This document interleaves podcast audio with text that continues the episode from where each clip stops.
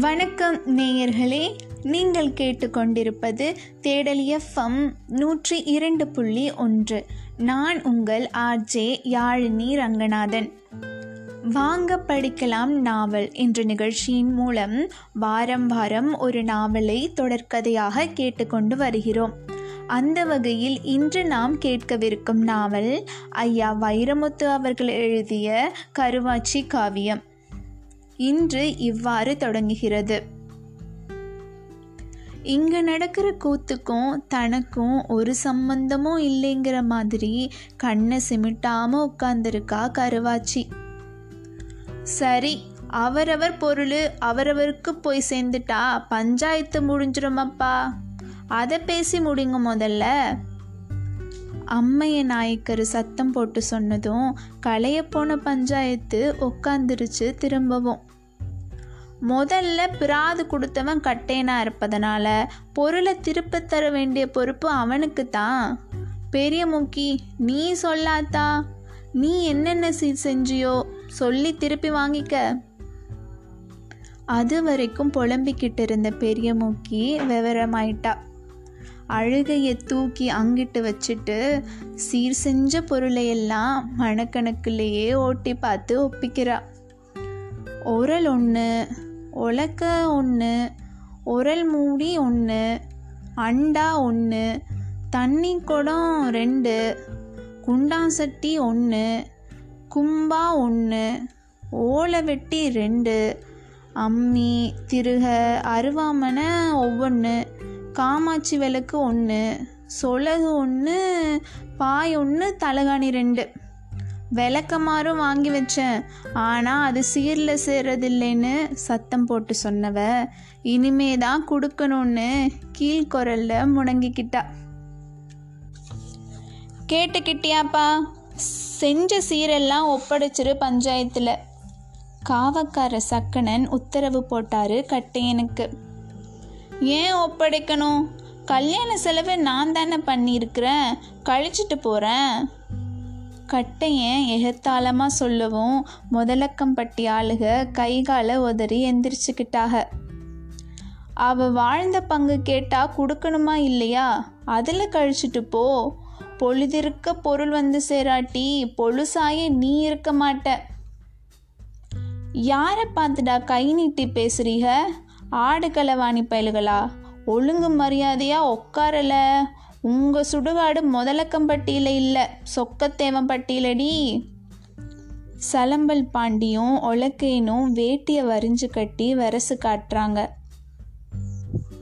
பன்னியாம் பேரன் பாவம். அருவா புதைச்ச இடம் அடையாளம் தெரியாம மேலையும் கீழையும் முழிக்கிறான்.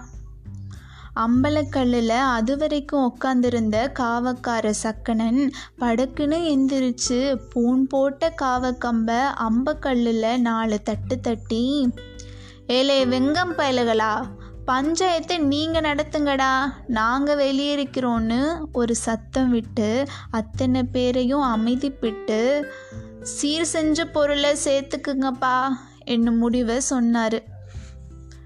அம்மி குழவியிலிருந்து அருவாமனை வரைக்கும் எல்லாம் வந்து இறங்கிச்சு பஞ்சாயத்தில்.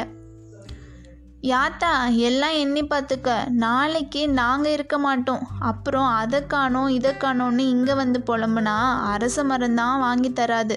சரி பார்த்துக்க என் பொண்ணே பொழுப்பத்து வந்த பிறகு எந்த பொருள் வந்தா என்ன? வராட்டி என்ன? பெரிய மூக்கி பெரும் போக்கா பேசிட்டாலும் அறப்பார்வையில் ஒரு அலசு அலசி ஓலை வெட்டி ரெண்டில் ஒன்றை காணோன்னு கண்டுபிடிச்சிட்டா. ஓலை வெட்டி ரெண்டு கொடுத்தேன் ஒன்றை காணோம். போனா போகுது. அண்ணன் தானே அதுலேயே கஞ்சி குடிக்கட்டும். இல்லை அதை அடகு வச்சு கஞ்சி குடிச்சுக்கிறட்டும். அந்த சொல்லோட சூடு தாங்க மாட்டாத சடைத்தேவருக்கு மீசைக்கு மேலே ரோசம் பொத்துக்கிட்டு வந்துடுச்சு ஏலே எங்கடா அந்த ஓலை வெட்டி? நாய் சம்பாரிச்ச பொருள் நமக்கு எதுக்கு எரிஞ்சுக்குங்கடா. செத்த விடத்துல அந்த ஓலை வெட்டியும் வந்துருச்சு. கடைசி கட்டத்துக்கு வந்து நிற்குது பஞ்சாயத்து. தொண்டைய ஒரு செருமி செருமி சத்தமும் கொஞ்சம் கூட்டி கட்டைய ஆரம்பிக்கிறான் விவகாரத்தை.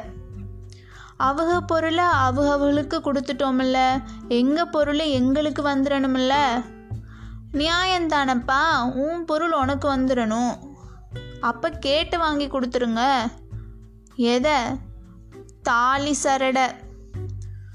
தாலி சரடு வாங்குறது தான் தீக்கிர பஞ்சாயத்தில் கடைசி சம்பவம். அது முடிஞ்சா எல்லாம் முடிஞ்சு போகும். பஞ்சாயத்தை விட்டு பொம்பளைக கொஞ்சம் தள்ளி நிறுத்தி மஞ்சள் தண்ணி தெளித்து தாலி சரடை வாங்கி புருஷன் கையில் ஒப்படைச்சிருவாரு நாட்டாமல் அந்த நிமிஷத்துல இருந்து அவனுக்கும் அவளுக்கும் ஒட்டுமில்ல உறவுமில்லைன்னு ஆயிரும். தாலி சரடு வாங்குறப்போ பல பெருசுக இந்த பாவம் நம்மளை சேர வேணான்னு சொல்லாம கொள்ளாமல் போயிருங்க. தாலி சரடுன்னு வெறும் கயிறா? ஒரு ஆம்பளைக்கும் பொம்பளைக்கும் மத்தியில் ஊடாடுற உயிர் அவங்க மதிப்பு அப்படி. சரி சரி எம்மா பிள்ளை கருவாச்சி கட்டையனுக்கும் உனக்கும் இல்லைன்னு ஆகிப்போச்சு. நம்ம சம்பிரதாயப்படி தாலி சரட கொடுத்துரு தாயி காஞ்சு கிடந்த அரசங்குச்சியை வச்சு தரையில் கோலம் கிழிச்சிட்டு இருந்த கருவாச்சி இந்த சொல்ல கேட்டாலோ இல்லையோ தீ பிடிச்ச மாதிரி குபீர்னு எந்திரிச்சு நின்னான் பஞ்சாயத்தில் ஒப்படைச்ச பொருள் எது வேணுமோ எடுத்துக்குங்க. இல்லை எல்லாமே வேணும்னா எடுத்துக்குங்க. என் உசுரே போனாலும் தாலி சரடை மட்டும் தரமாட்டேன்.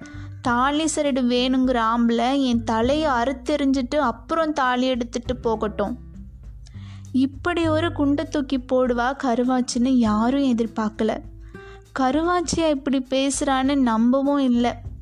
ஒரு ஈ காக்கா பேசலை. ஏண்டி தாலி கழுத்தில் கிடந்தா என்னைக்கு இருந்தாலும் உன் புருஷன் உன் கவட்டுக்குள்ளே வந்துடுவான்னு பார்க்குறியா கத்துறான் கட்டையன். இல்லை இந்த சென்மத்தில் நீ எனக்கு புருஷனும் இல்லை இந்த பூமியில் பிறந்த எந்த ஆம்பளையும் எனக்கு புருஷனாக போகிறதும் இல்லை பொழைச்சிருவியாடி இந்த பூமியில்? ஆம்பளை துணை இல்லாமல் பொழைக்கிறேன் பொழைச்சி காமிக்கிறேன். பந்தயம் போடுறியாடி? செய்ச்சிருவியா? செய்கிறேனோ இல்லையோ? நான் தோக்க மாட்டேன் மாமா. ஊரே அருளேறி நிற்குது ஆம்பளைக பொம்பளைக கண்ணில் கண்ணீராக முட்டுது. அக்காம விடமாட்டேனேன்னு கருவாச்சி மேலே பாயப்போன கட்டேனை நாலு எழுந்தளிருக இழுத்து பிடிக்க அத்து பாருன்னு முதலக்கம்பட்டி ஆளுக அவளை சுற்றி அணைக்கட்டி நிற்க அமிலி துமிலி ஆகுது பஞ்சாயத்து. தாலி சரடு தர முடியாதுங்கிற பொம்பளைய தந்தே ஆகணும்னு சொல்ல பஞ்சாயத்துக்கு அதிகாரம் இல்லைன்னு தீர்ப்பு சொல்லி கலையுது பஞ்சாயத்து. மாரடிச்சு அழுது போறா பெரிய மூக்கி. பின்னாலேயே கருவாச்சியும் நடந்து போறா. நெஞ்சில் தாலியோட நெஞ்சங்கூட்டில் வைராக்கியத்தோட. இன்று இத்துடன் முடிவடைகிறது உங்கள் வாங்க கேட்கலாம் நாவல். தொடர்ந்து இணைந்திருங்கள் இதே நாவல் உங்களுக்காக நாளைக்கு மீண்டும். இது தேடல் எஃப்எம் நூற்று இரண்டு புள்ளி ஒன்று. நான் உங்கள் ஆர்ஜே யாழினி ரங்கநாதன்.